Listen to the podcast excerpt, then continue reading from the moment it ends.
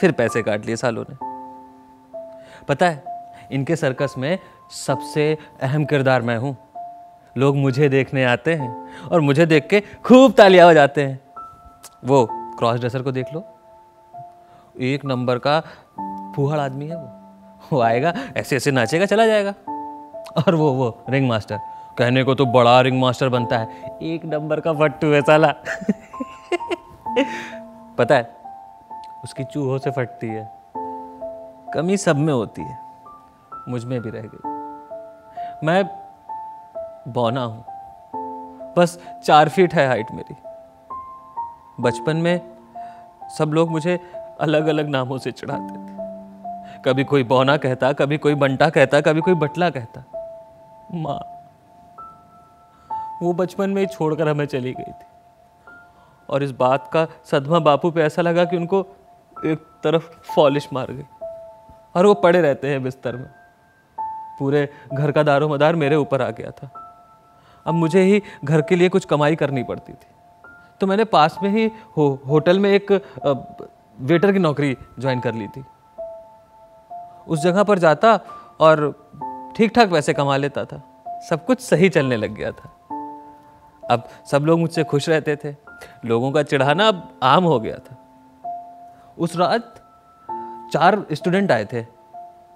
वो लोग आकर मुझे चिढ़ाने लग गए बार बार। कभी बंटा बोलते, कभी मेरे सर पे टपली मार देते। मैं उनको कॉफ़ी देने गया तो मेरे सर पे एक लड़के ने टपली मार के बोला, चल बंटे। मैंने जाकर इसकी शिकायत अपने मैनेजर से की। तो मैनेजर ने बोला, क्या हुआ? ग्राहक हैं, बच्चे हैं, खेल रहे होंगे। तू जाइए कोल्ड ड्रिंक देकर आ। मैं वो कोल्ड ड्रिंक लेकर उनके पास गया।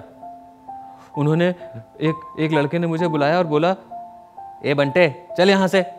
और मुझे धक्का दे दिया। मैं वही ज़मीन में गिर गया और वो मुझे देखकर हंसने लग गए। मुझे बौना बटला बटला बोल बोल कर हंसने लग गए थे। उनकी शोर मेरे कानों में गूंज रहा था, ऐसा लग रहा था उनके साथ पूरा मोहल्ला, पूरा गाँव बचपन से लेकर अभी तक जिसने भी मुझे बौना कहा है, सब चीख रहे हैं। मुझसे ये चीख बर्दाश्त नहीं हो रही थी। मैंने पास में रखी बोतल उनके उठाई और उसके सर पर दे मारी।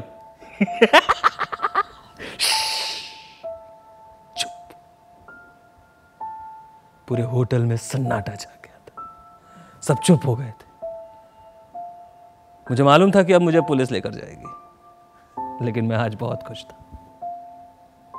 क्योंकि अब मैंने जवाब देना सीख लिया था। वो लोग मुझे पुलिस थाने में छोड़कर आए। दो दिन जेल में रहा, उसके बाद मैं घर पर आया। बापू ने घर पे आके पूछा, कहाँ था इतने दिनों तक? लेकिन मेरी खुशी उनको बता नहीं सकता था। लेकिन इस वजह से लोगों ने मुझे काम देना बंद कर दिया था। वो लोग कहते थे, ये बावला बौना है। इस वजह से मुझे कोई काम नहीं मिलता था। मैं रोज घर से निकलता काम की तलाश में, लेकिन खाली हाथ वापस आता। लोगों ने मुझसे कहा कि, तू भीख मांग ले। लेकिन मैं अपने हक का खाना जानता था। अब मैं बस स्टॉप पर करतब दिखाना शुरू कर चुका था। लोग वहाँ पर आते, मेरे करतब देखते और मुझ पर हँसते। वो लोग मेरे करतब पे नहीं हँसते थे। वो लोग मुझ पर इसलिए हँसते थे क्योंकि मैं बौना था। लेकिन मुझे इस बात के पैसे मिलते थे। तो मुझे कोई दिक्कत नहीं थी।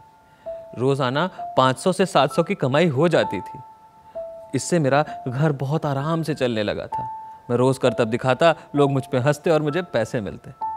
एक दिन मैं अपना करतब दिखा रहा था, तभी किसी भीड़ से एक बंदे ने मेरा नाम रखा। जोकर। और मैं बन गया था सिफर से जोकर। उस रोज सर्दी की रात थी। मैं अपना करतब खत्म करके घर को वापस लौट रहा था। तभी मुझे ऐसा लगा कि एक गाड़ी मेरा पीछा कर रही है। मैं डर के मारे तेज तेज चलने लग गया। उस गाड़ी ने मुझे आगे से आके रोक लिया और उस गाड़ी से वो चार लड़के उतरे जो उस दिन होटल में मिले थे।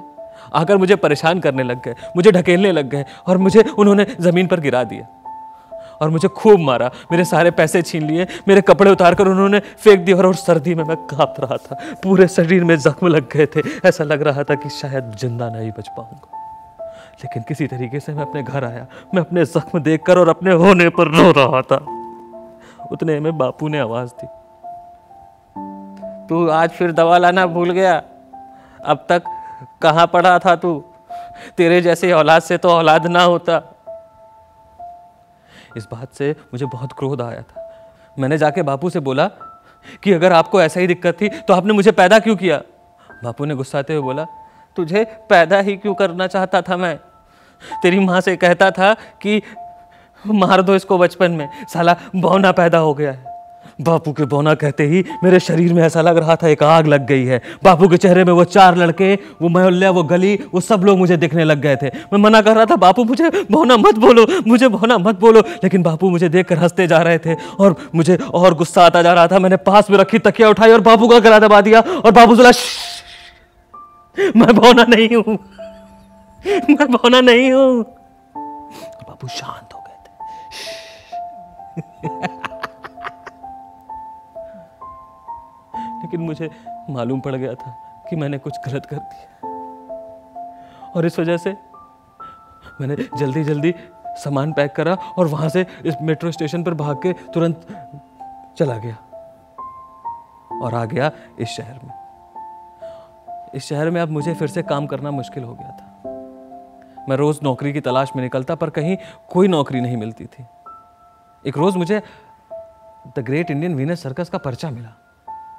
मैंने देखा तो वहाँ पर भी जोकर लोग की ज़रूरत थी। और मैं पहुँच गया the great Indian Venus circus में।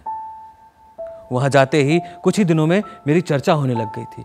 लोग मेरे कर्तव्य पर ताली बजाते। मैं वहाँ का शो स्टॉपर बन गया था। जब भी मैं अपने एक्ट दिखाता, लोग मेरे लिए खूब तालियाँ बजाते थे, खूब खुश होते थे। और मेरे नाम पर पूरी की पूरी टिकटें बिक जाती थी। उस रोज़ मैंने चार हाउसफुल शोज़ दिए थे। और उसके बाद मेरा मालिक मुझसे खुश होकर हम सबको उसने पार्टी दे दी। उस पार्टी के बाद जब हम लोग लौटने लगे तो मालिक ने मुझे बुलाकर कहा मेरे सर पे हाथ फेरा और कहा कि तू तो आ, मेरे बेटे जैसा है। तू उस गंदे से टेंट में नहीं सोएगा तू आज से मेरे पास सोएगा। मुझे लगा मुझे एक नया बाप मिल गया है।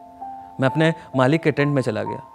रात में जब मैं सोने लगा तो मालिक ने मेरे शरीर में इधर उधर हाथ रखना शुरू किया और धीरे धीरे उसका हाथ मेरे पैंट में जाने लग गया। मैंने मालिक से जब रोकने की कोशिश की उसने कहा चुप! एक तो तुझे मैं नौकरी देता हूँ। ऊपर से तू मुझे रोकेगा? और अगर ये बात तूने किसी को बताई तो डाल दूँगा तुझे शेर के पिंजड़े में। शेर की बात करते हुए उसने गीदड़ों की बात की थी और उस रात उसने मेरा, मुझे समझ में नहीं आ रहा था कि मैं क्या करूँ। मैंने सोच लिया था कि अब मैं एक शो करूँगा और इस शहर से चला जाऊँगा। मैंने सोच लिया था कि ये आज मेरा आखिरी कर्तव्य होगा। मैं अपना कर्तव्य कर कर लोगों को चुटकुला सुना रहा था। मैंने चुटकुला एक बार सुनाया, लोगों ने खूब ज़ोर से ताली बजाई और खूब हंसे। मैंने दोबारा वही चुटकुला सुनाया, लोगों ने कम तालियाँ बजाई। मैंने दोबारा वही चुटकुला सुनाया तो लोग शांत हो गए थे। तभी उनमें से एक लोग उठाए और उन्होंने बोला कि, ए बोने, क्या बार बार एक ही चुटकुला सुना रहा है? मैंने कहा, यही तो मैं बताना चाह रहा हूँ कि हम एक खुशी से बार बार खुश नहीं हो पाते हैं, लेकिन एक दुख से बार बार दुखी ज़रूर हो जाते हैं। मेरा इतना कहना था, तब तक वो भड़क कर कहा, ए बोने, तेरा प्रवचन सुनने आ नहीं आए तू चल यहाँ से। लोग मुझे पैर चिल्लाने लग गए थे। तभी मालिक वहाँ पर आया और मालिक ने उठाकर मुझे बाहर की तरफ़ फेंक दिया। उसने अपनी बेल्ट उतारी और मुझे मारना शुरू किया। निकल जा बौने मेरे सर्कस से। उसके बौने कहते ही मेरे अंदर ऐसा लग रहा था करंट दौड़ गया है। मुझे ऐसा लग रहा था कि मैं उसको नोच खाऊं। उसके शरीर में मुझे दिख रहे थे छः साठ, सोलह सत्रह, पचास साठ हज़ार, दो हज़ार लोग। और ऐसा लग रहा था वो सारे लोग मुझ पर बौना बोलकर मुझ पर हंस रहे हैं। मुझसे रहा नहीं जा रहा था। ऐसा लग रहा था कि अपने कान को बंद कर दूँ, वो चीखे जो मेरे कानों में गूंज रही थी, मैंने पास पड़ा, हथौड़ा उठाया और अपने मालिक के सर पे दे मारा। बोला मैं बोना नहीं हूँ, मैं बोना नहीं हूँ बोना नहीं हूँ। मालिक शांत हो गया। हमेशा के लिए शांत अजय ने यह करते हुए मुझे देखा भी था।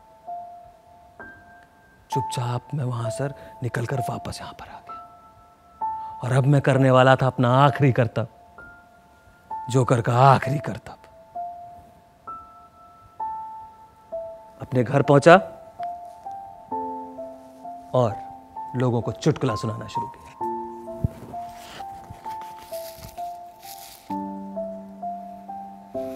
एक बार एक लड़का होता है, बोना।